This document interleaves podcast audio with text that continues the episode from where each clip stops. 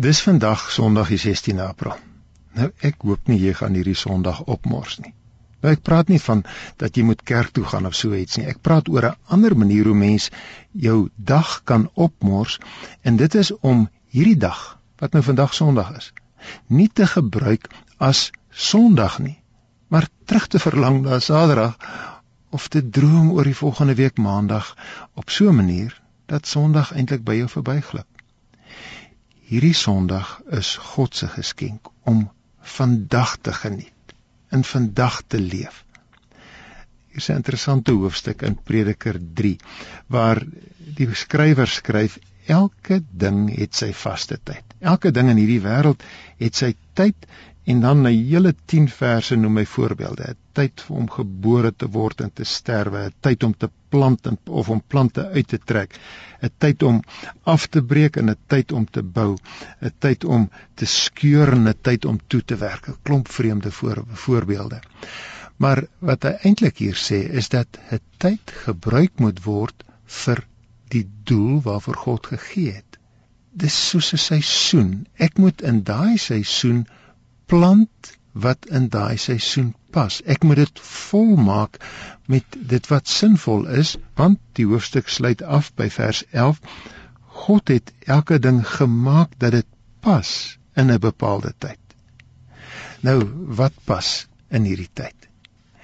Weet jy, die hede en die verlede en die toekoms is amper soos drie glase water.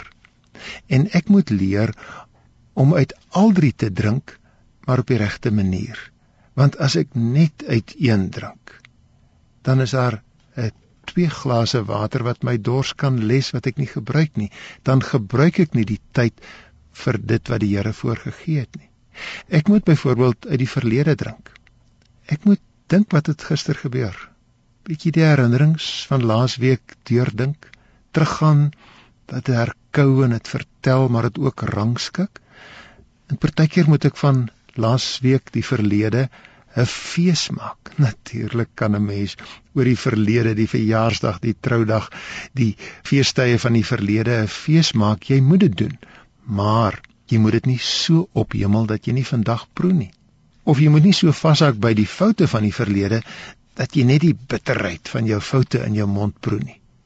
Die hede is 'n glas om uit te drink, maar nie die enigste glas nie. Die toekoms is 'n tweede glas om uit te drink.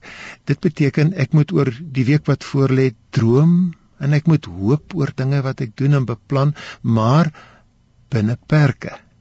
Genoeg dat ek kan beplan dit vir my inspireer, maar nie so dat ek in volgende week in ontvlug in so droom oor die week dat ek Sondag opmors nie en ontevrede is met vandag nie. Dis die belangrikste glas om uit te drink is vandag. Wees vandag oplettend. Tel jou seëninge.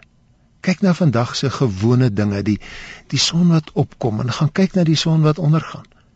Kyk na die herfsblare en die blommetjies wat daar dalk is en dan doen jy dit wat sinvol is. Moenie so droom oor die toekoms en idealiseer dat vandag verbyglip nie.